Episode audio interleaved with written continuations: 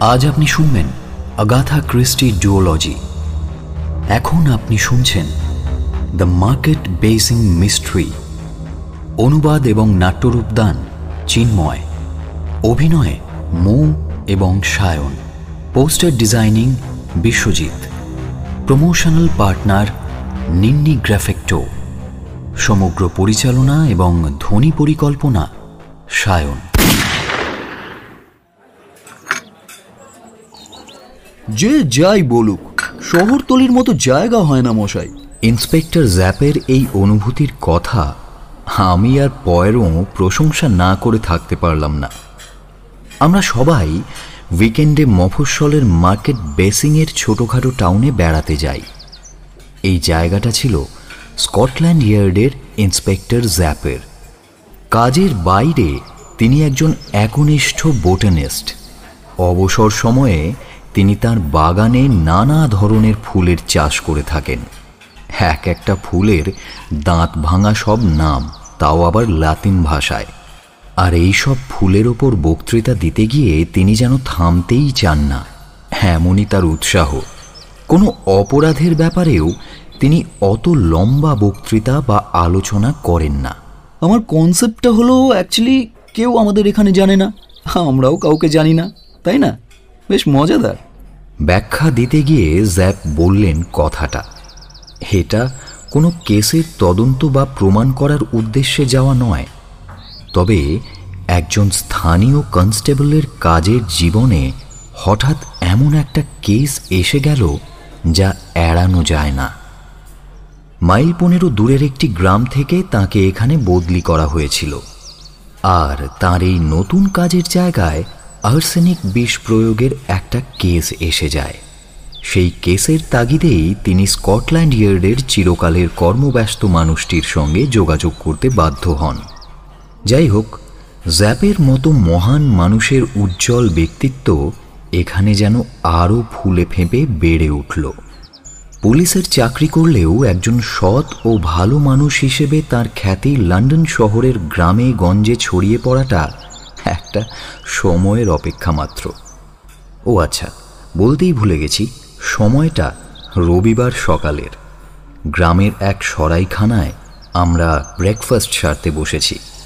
সূর্যের আলোতে সকালটা বেশ ঝলমল করছে। ফুল গাছের কচি কচি ডালপালাগুলো বাতাসের ধাক্কায় জানালার ওপর আছড়ে আছড়ে পড়ছে মাঝে মাঝে। এই রকম সুন্দর এক প্রাকৃতিক পরিবেশে আমরা সবাই বেশ খোশ মেজাজে ছিলাম। ড্রাই পর্ক আর সেদ্ধ ডিম এক কথায় চমৎকার। কফি তেমন ভালো না হলেও ফুটন্ত গরম বলে মেনে নেওয়া যায়। দিস ইজ লাইফ আমি যখন রিটায়ারমেন্ট নেব, তখন এই রকম একটা শহরতলিতেই বাড়ি বানিয়ে থাকব।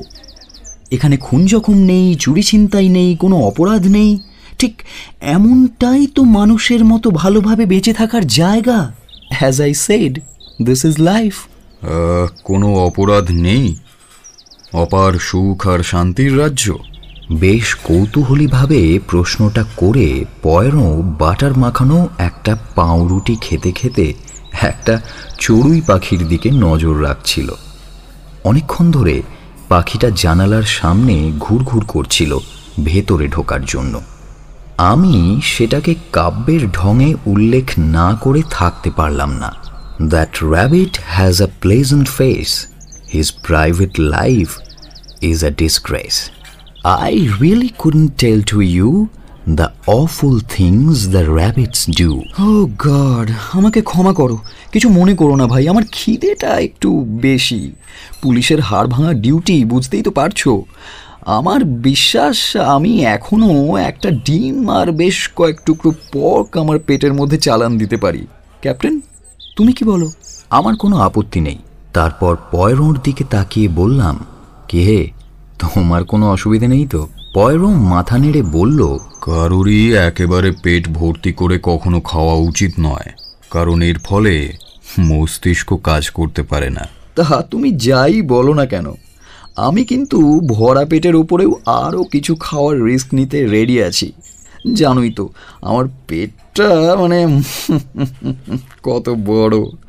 ভালো কথা নজর দেব না, তবুও বলছি, তুমি কিন্তু এখন বেশ মোটা সোটা হয়ে উঠেছ, পয়রো। আহ, ওই তো, আমার খাবার এসে গেছে।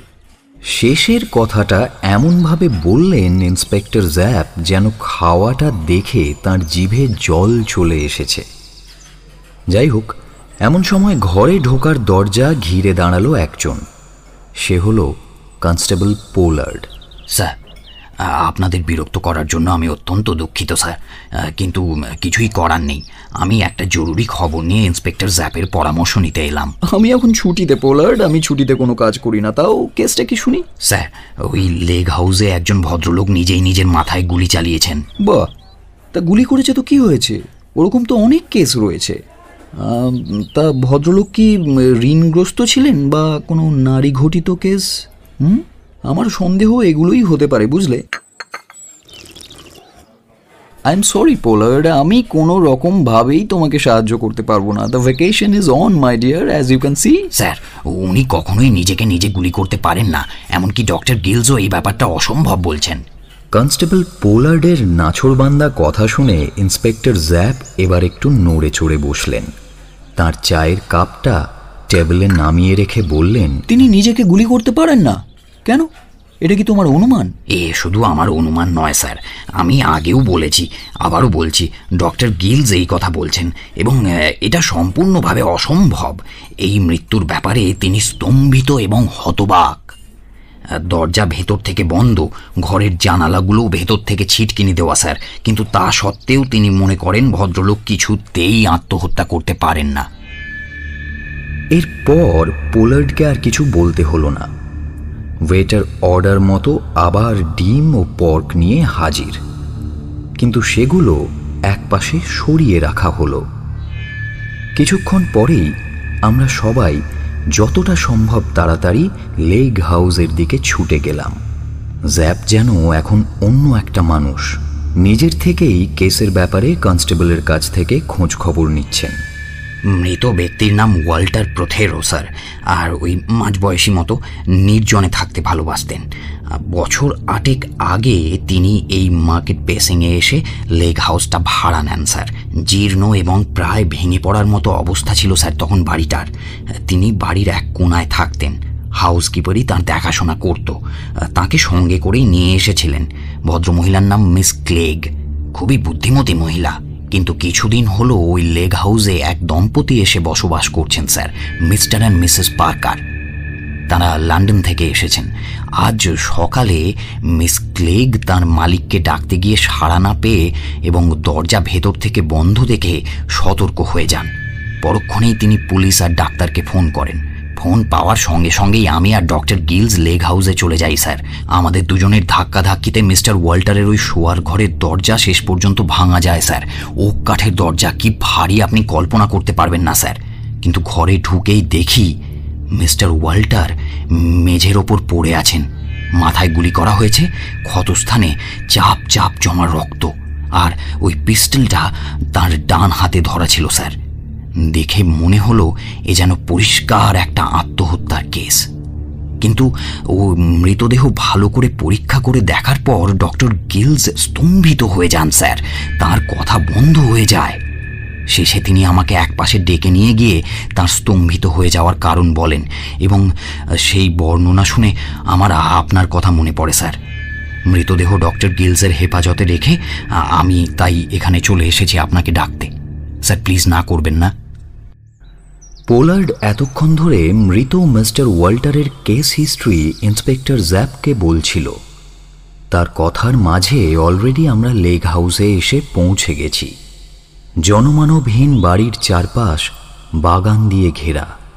সামনের দরজাটা খোলাই ছিল। সেই পথ পেরিয়ে আমরা একটা হল ঘরে গিয়ে ঢুকলাম। সেখান থেকে আমাদের নিয়ে যাওয়া হলো ছোট্ট একটা বসার ঘরে। আমরা ছাড়াও তখন ঘরের মধ্যে চারজন উপস্থিত। বেশ জমকালো পোশাক পরা একজন বিদঘুটে টাইপের লোককে দেখে প্রথমেই আমার কেমন যেন একটা লাগল। তার ঠিক পাশেই একজন মহিলা দাঁড়িয়ে রয়েছে। প্রায় একই রকম বলা চলে। কিন্তু সাধারণ পোশাকে ওই লোকটির পাশে তাকে রীতিমতো সুন্দরী দেখাচ্ছিল। কালো পোশাক পরে আরেকজন মহিলা যিনি অন্যদের থেকে নিজেকে একটু দূরে সরিয়ে রেখেছিলেন, আমার কেন জানি না তাকেই হাউসকিপার বলে মনে হলো। তবে স্পোর্টিং টুইট পরা লম্বা মানুষটার পরিচয় জানতে হবে।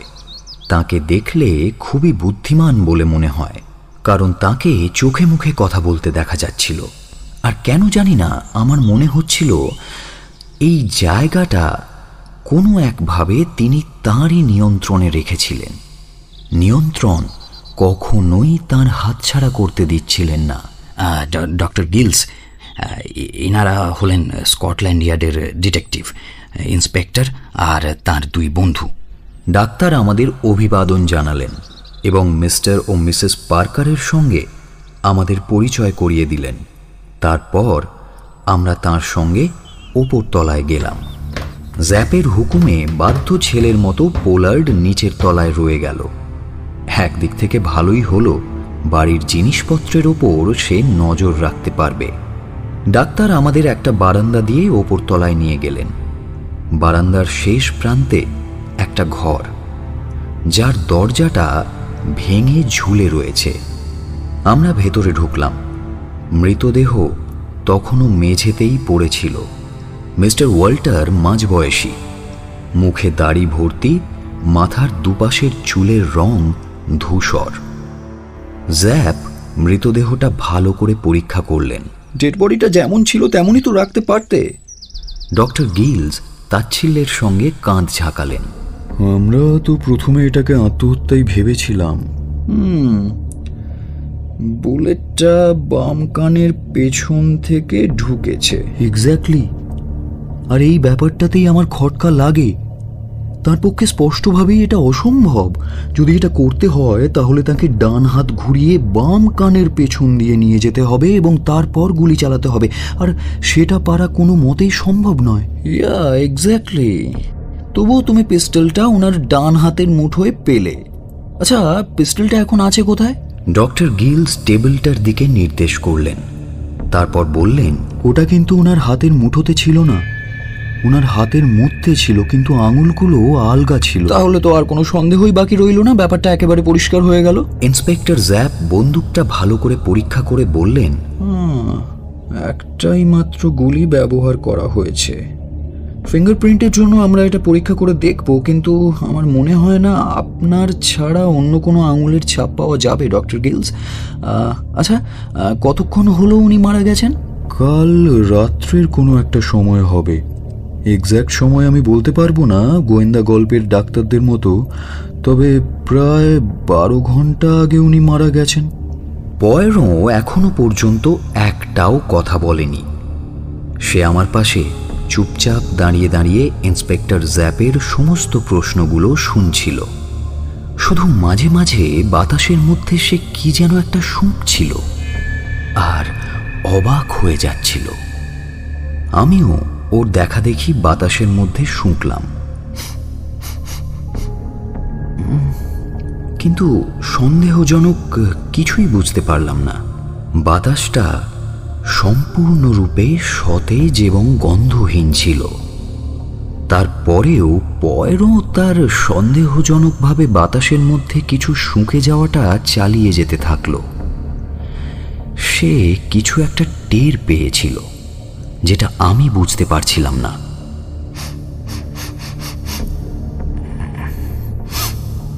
ইন্সপেক্টর জ্যাপ মৃতদেহর পাশ থেকে সরে গেলে পয়রো মৃতদেহটা দেখার জন্য ঝুঁকল।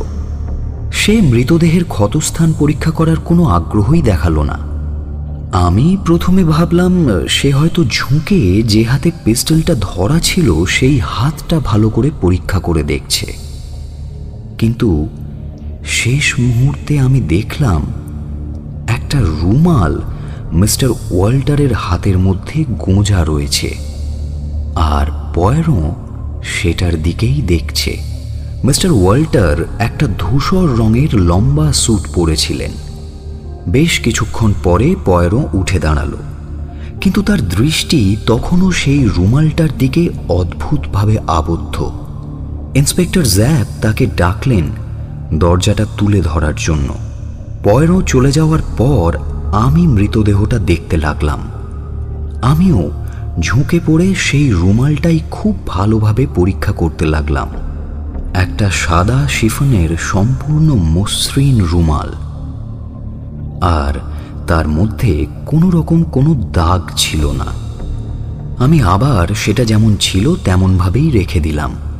এবং মনে মনে হার স্বীকার করলাম। ততক্ষণে অন্যরা দরজাটা তুলে ফেলেছে। আর চাবির খোঁজ চলছে। কিন্তু তারা হতাশ হলো। এবার একটা জিনিস পরিষ্কার বোঝা যাচ্ছে যে জানালাটা বন্ধই ছিল এবং খুনি দরজা দিয়েই বেরিয়েছে এবং চাবিটা সে সঙ্গে করে নিয়ে গেছে। সে ভেবেছিল, সবাই ভাববে, মিস্টার ওয়াল্টার ভেতর থেকে দরজা বন্ধ করেই আত্মহত্যা করেছেন এবং চাবিটা কেউ খোঁজ করবে না। কি? তাই তো পয়রো?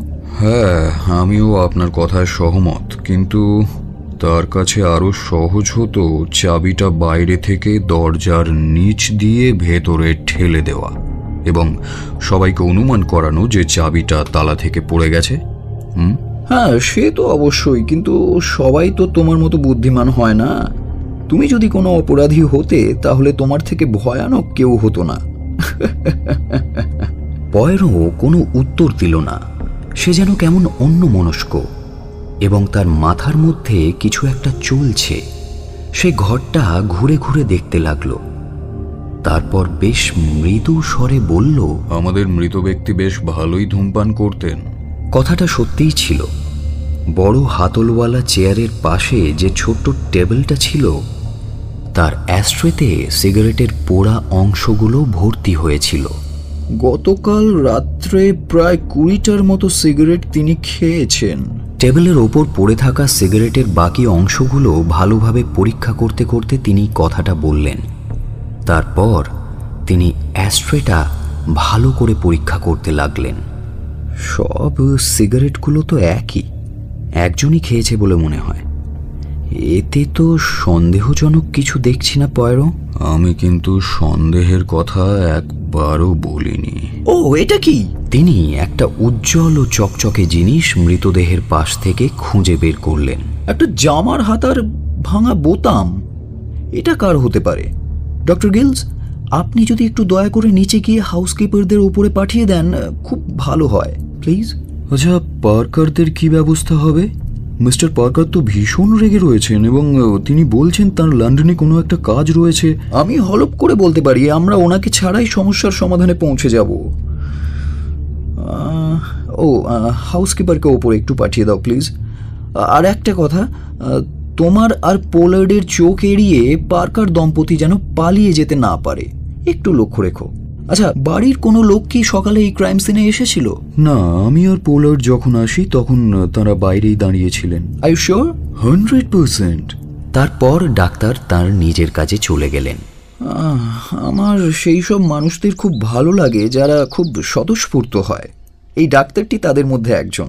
যাকে আমি ভাবছি এই কাজটা করল কে? দেখে তো মনে হচ্ছে বাড়ির লোকেদের মধ্যেই কেউ একজন করে থাকবে। কিন্তু হাউসকিপারটাকে সন্দেহ করা যায় না। তিনি আট বছর এনার সাথে রয়েছেন। কাজেই তিনি চাইলে আগেও এই কাজটা সেরে ফেলতে পারতেন। আমার খটকা হচ্ছে এই পার্কার দম্পতি কারা? দেখেও ঠিক স্বাভাবিক স্বামী স্ত্রী বলে মনে হয় না কেন জানি না। মিস ক্লেগ তার স্বীকারোক্তি প্রকাশ করলেন। মহিলাটি রোগা আকারে ছোট্ট। মাথার চুলগুলো দুপাশে সুন্দরভাবে ভাগ করা খুব শান্ত দেখাচ্ছিল তাকে। কাজের দিক থেকে তিনি খুব অভিজ্ঞ এবং পরিশ্রমী ছিলেন, তাই সবাই তাকে শ্রদ্ধা করত। তিনি ইন্সপেক্টর জ্যাপের প্রশ্নের উত্তরে জানালেন, তিনি মৃত ব্যক্তির কাছে চোদ্দ বছর ধরে কাজ করছেন। তিনি খুব ভালো এবং সভ্য মনিব ছিলেন। তিন দিন আগে পর্যন্ত পার্কার দম্পতিকে তিনি কখনোই দেখেননি। তারা যেন হঠাৎ করেই অপ্রত্যাশিতভাবে এখানে থাকতে চলে আসে। মিস ক্লেগের মনে হয়, এই পার্কার দম্পতিকে দেখে তার মনিব খুব একটা খুশি হননি। ইন্সপেক্টর জ্যাপের খুঁজে পাওয়া বোতামটা যে মিস্টার ওয়াল্টারের নয়, সেটা তিনি নিশ্চিত করে গেলেন। পিস্টলের ব্যাপারে তাকে জিজ্ঞেস করায় তিনি বললেন তার মনিবের কাছে একটা পিস্টল ছিল এবং তিনি সেটা সবসময় তালাবদ্ধ করে রাখতেন। তাই তিনি কনফার্ম করতে পারছেন না এটাই সেই পিস্টলটা কিনা। তিনি এও বললেন যে গতকাল রাত্রে তিনি কোনো বন্দুকের আওয়াজ শোনেননি। কিন্তু এটা খুব একটা আশ্চর্যকর কিছু ছিল না। এই বাড়িটা বিরাট একটা বাড়ি। তাঁর এবং পার্কার দম্পতির ঘরগুলো এই বাড়ির একেবারে অন্য প্রান্তে ছিল। কাল রাত্রে মিস্টার ওয়াল্টার কখন ঘুমোতে যান, সেটা তিনি জানেন না। সাড়ে নটার সময় তিনি যখন ডিনার সারছিলেন, তখনও পর্যন্ত মিস্টার ওয়াল্টার জেগেই ছিলেন। ঘরের মধ্যে গিয়েই শুয়ে পড়া তার মনিবের অভ্যেস ছিল না। মাঝরাত পর্যন্ত বসে বসে তিনি বই পড়তেন এবং ধূমপান করতেন। আর হ্যাঁ তিনি নাকি চেইন স্মোকার ছিলেন। পয়রো তাকে মাঝপথে থামিয়ে একটা প্রশ্ন করল তিনি সাধারণত জানলা খুলে ঘুমোতেন না বন্ধ করে? সাধারণত তিনি খোলা রেখেই ঘুমোতেন। মৃত্যুর পর কিন্তু তার জানালা বন্ধ পাওয়া গেছে। এর কোনো সঠিক ব্যাখ্যা আপনার কাছে আছে? না। তবে এটুকু বলতে পারি কোনো অসুবিধে হলে তিনি জানালা লাগিয়েই ঘুমোতেন। এরপর ইন্সপেক্টর জ্যাপ তাকে কিছু প্রশ্ন করে বিদায় করে দিলেন। তারপর তিনি পার্কার দম্পতিকে আলাদা আলাদা করে প্রশ্ন করলেন। মিসেস পার্কার খুবই কাঁদুনে এবং হিস্টেরিয়াগ্রস্ত মহিলা এবং মিস্টার পার্কার খুবই রাগান্বিত আর অশ্লীল প্রকৃতির লোক। তিনি বোতামটার কথা সম্পূর্ণ অস্বীকার করলেন। কিন্তু তার স্ত্রী তার আগে স্বীকার করেছিলেন যে এটা তার স্বামীর। এছাড়াও তিনি মিস্টার ওয়াল্টারের ঘরে আসার কথা একেবারে অস্বীকার করলেন। ইন্সপেক্টর জ্যাপের কাছে মিস্টার পার্কারকে গ্রেপ্তারের ওয়ারেন্টের জন্য যথেষ্ট প্রমাণ ছিল। পোলার্ডের ওপর সব দায়িত্ব দিয়ে ইন্সপেক্টর জ্যাপ আবার গ্রামে ফিরে গেলেন এবং হেডকোয়ার্টারের সাথে ফোনে যোগাযোগ করলেন। আমি আর পয়রো আবার সরাইখানায় গেলাম। আচ্ছা তুমি তখন থেকে চুপচাপ রয়েছ কি ব্যাপার বলো তো? কেসটার প্রতি তুমি খুব একটা ইন্টারেস্টেড নও নাকি? ঘটনাটা তা নয়। আসলে কি জানো কেসটা আমাকে বড় বেশি ভাবাচ্ছে আর খুব কনফিউজড করে তুলছে। হ্যাঁ খুনের উদ্দেশ্যটা এখনও স্পষ্ট নয়। কিন্তু পার্কার যে খারাপ লোক এ ব্যাপারে আমি একেবারে নিশ্চিত। তার বিরুদ্ধে কেসটা খুবই পরিষ্কার বলে মনে হচ্ছে। তবে উদ্দেশ্যটা এখনও সঠিক প্রকাশ পায়নি পরে নিশ্চয়ই সেটা প্রকাশ পাবে। আমি তাকে কৌতূহলীভাবে জিজ্ঞেস করলাম আচ্ছা এমন কিছু কি তোমার চোখে পড়েনি যা ইন্সপেক্টর জ্যাপের চোখ এড়িয়ে গেছে? তখন মিস্টার ওয়াল্টারের হাতের মধ্যে তুমি কি খুঁজে পেয়েছিলে বলো তো? লোকটার হাতার মধ্যে কিছু একটা ছিল। হ্যাঁ একটা রুমাল ছিল। এক্স্যাক্টলি ওই রুমালটা। আমি যতদূর জানি জাহাজের নাবিকরা হাতার মধ্যে ওভাবে রুমাল গুঁজে রাখে। খুব ভালো পয়েন্ট হেস্টিংস যদিও আমি এই কথাটা এখন ভাবছি না তুমি কি অন্য কিছু ভাবছ তাহলে? ইয়েস আমার মাথায় বারবার ওই সিগারেটের গন্ধটা কেন জানি না ঘুরছে। সিগারেটের গন্ধ?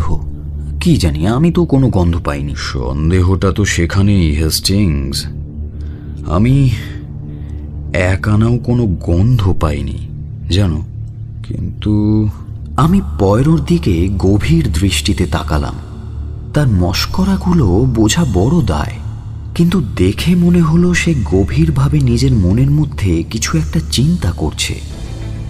ঘটনার দুদিন পরে তদন্তের কাজ শুরু হয়।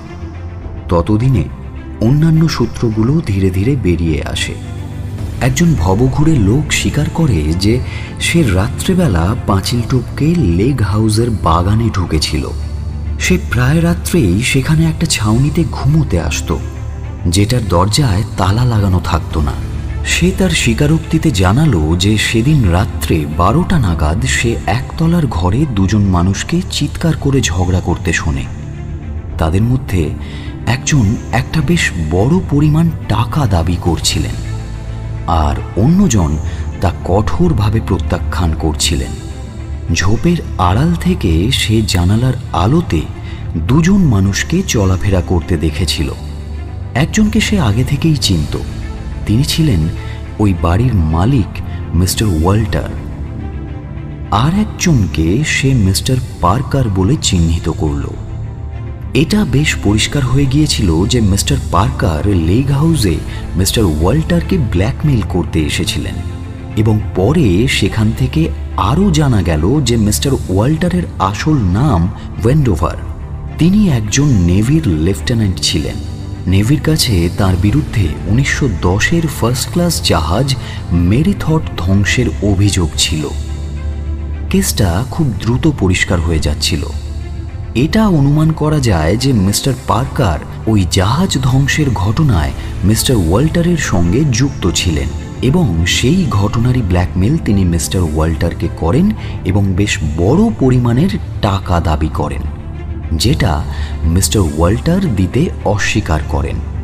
এই ঝগড়া চলাকালীন ওয়েন্ডোভার তার তালাবন্ধ পিস্টলটি বের করেন এবং মিস্টার পার্কার সেটা ছিনিয়ে নিয়ে তাকে গুলি করেন।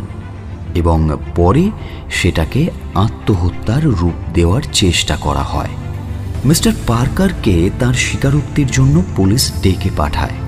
আমরা যখন সেখান থেকে বেরিয়ে আসি পয়রো তখন বিড়বিড় করে মাথা নাড়তে থাকে। ও আচ্ছা ব্যাপারটা তাহলে এই। এটাই যদি হয় আমার তাহলে আর এক মুহূর্ত দেরি করা উচিত নয়। সে প্রথমে পোস্ট অফিসে গেল। তারপর স্পেশালভাবে একটা চিঠি পোস্ট করে দিল। চিঠিটা কাকে পাঠালো আমি দেখতে পেলাম না। তারপর আমরা সেই সরাইখানায় ফিরে এলাম, যেখানে ওই মনে রাখার মতো উইকেন্ডটা আমরা কাটিয়েছিলাম। পয়রো অস্থিরভাবে বারবার জানালার দিকে তাকাচ্ছিল। আমি একজনের জন্য অপেক্ষা করছি। আমার মনে হয় না আমি দৃঢ়তার সাথে কথা বলতে পারি। আমি কোনো ভুল করছি। আমি কিছু বলব এমন সময় দেখলাম মিস ক্লেগ ভেতরে ঢুকলেন। স্বাভাবিক অবস্থার থেকে তাকে একটু কম শান্ত লাগছিল।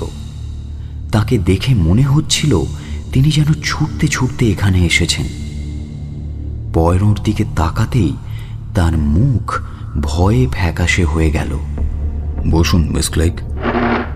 আমি ঠিকই ধরেছি। কি, তাই তো?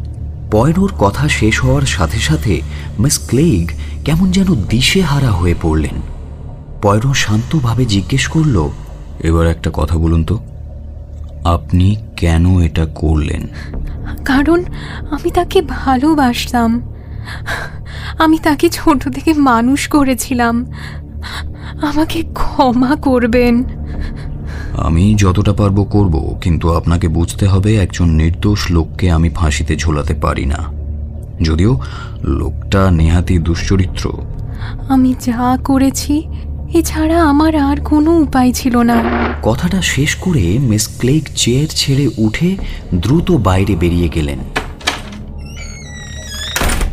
আমি হতভম্বের মতো জিজ্ঞেস করলাম "উ- উ- উনি কি খুনটা করেছেন? মৃদু হেসে মাথা নাড়ল পয়রো তিনি নিজেই নিজেকে গুলি করেছিলেন। তোমার মনে আছে তিনি রুমালটা তার ডান হাতের হাতায় রেখেছিলেন? সেটা দেখেই বুঝতে পেরেছিলাম তিনি ন্যাটা ছিলেন। মিস্টার পার্কারের সাথে তার ঝামেলায় তিনি রীতিমতো ভয় পেয়ে গিয়েছিলেন এবং সেই ভয়েই তিনি নিজেকে গুলি করেন। অন্যান্য দিনের মতো মিস ক্লেগ তাকে ডাকতে এসে দেখতে পান, তিনি মৃত।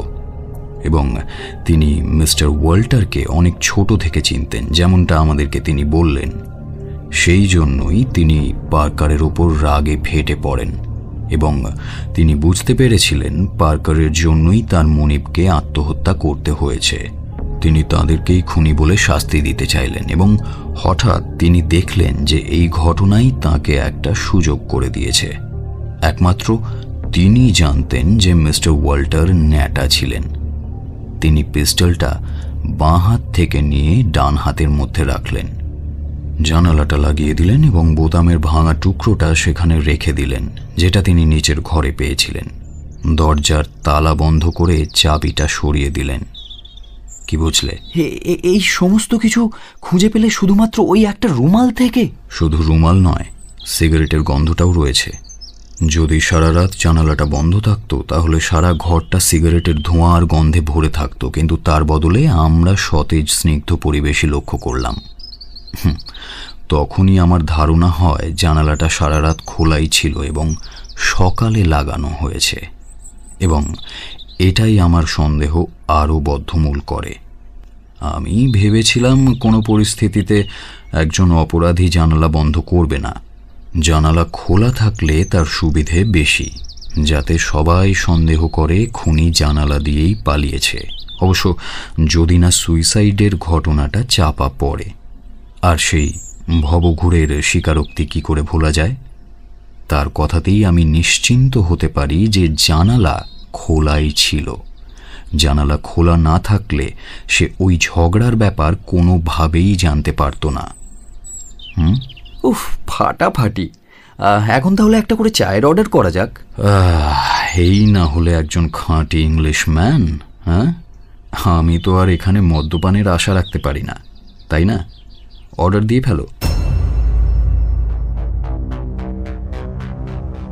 এতক্ষণ আপনি শুনছিলেন দ্য মার্কেট বেসিং মিস্ট্রি অনুবাদ এবং নাট্যরূপদান, চিন্ময়। অভিনয়ে মৌ এবং Sayan. Poster designing Biswajit. Promotional partner Ninni Graphecto সমগ্র পরিচালনা এবং ধ্বনি পরিকল্পনা সায়ন।